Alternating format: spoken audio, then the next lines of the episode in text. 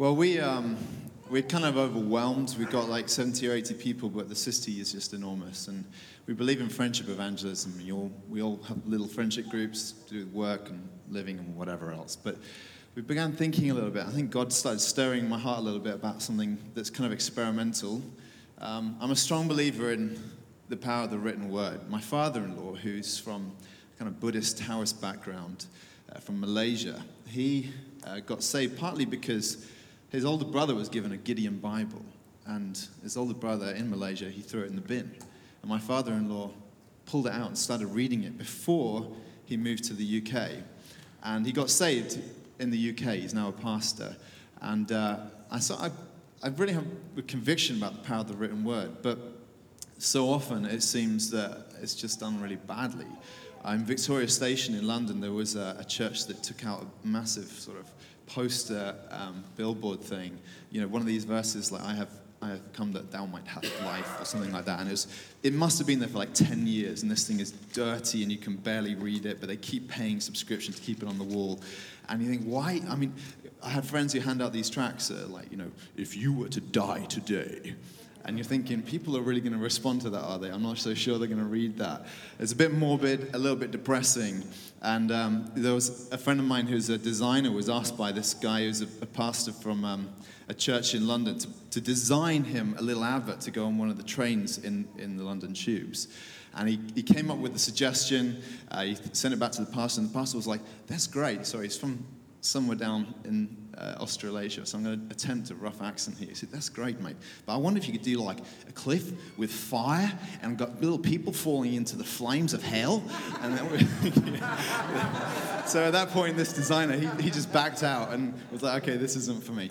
So, but I, I feel like there's things you can do with old ideas with fresh sort of face. And so we thought, we, I, I started stirring with an idea and pulled together um, four or five people in our church to start writing articles.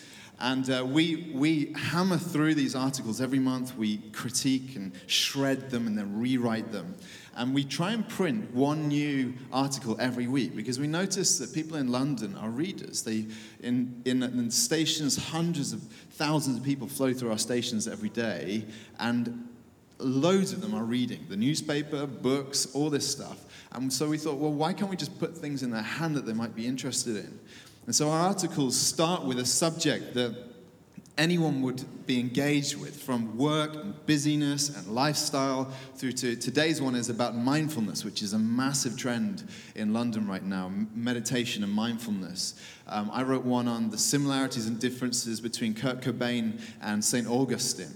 And you just sort of you, you start with anything that might grab someone's attention, and then we try and weave it in to, um, from a Christian perspective and worldview, and ultimately try and tease them a little bit with something of the, the truth of the gospel. And uh, our hope and aim is to try and build up more and more pe- regular readers, subscribers, people who like us on Facebook. We're probably we're giving out somewhere in, in, the many hundreds every week, but also we have many hundreds of people reading our articles online. And it's really easy for our people just to like and share through Facebook. And you know how like your friends read stuff you like and then don't talk to you about it. Well, we've been having a little bit of that, and sometimes they do talk with us about it, and we have interesting conversations with our friends. And uh, it's very hard to measure the fruitfulness of, as of yet. We've only been doing it since February. But just one story that came back, I think, about a week ago from my sister in law, who's in a different town. And Emily, my sister in law, um, has been liking all of these articles on Facebook and just sharing them. And she sat down for lunch with uh, one of her colleagues. She's a teacher, uh, and she sat down with, uh, I think, actually, I don't know who this friend is, but anyway, she sat down with a friend who's not a Christian. And they spoke about Jesus the entire time through lunch. And uh, then the friend owned up and said she'd read all of the SALT articles.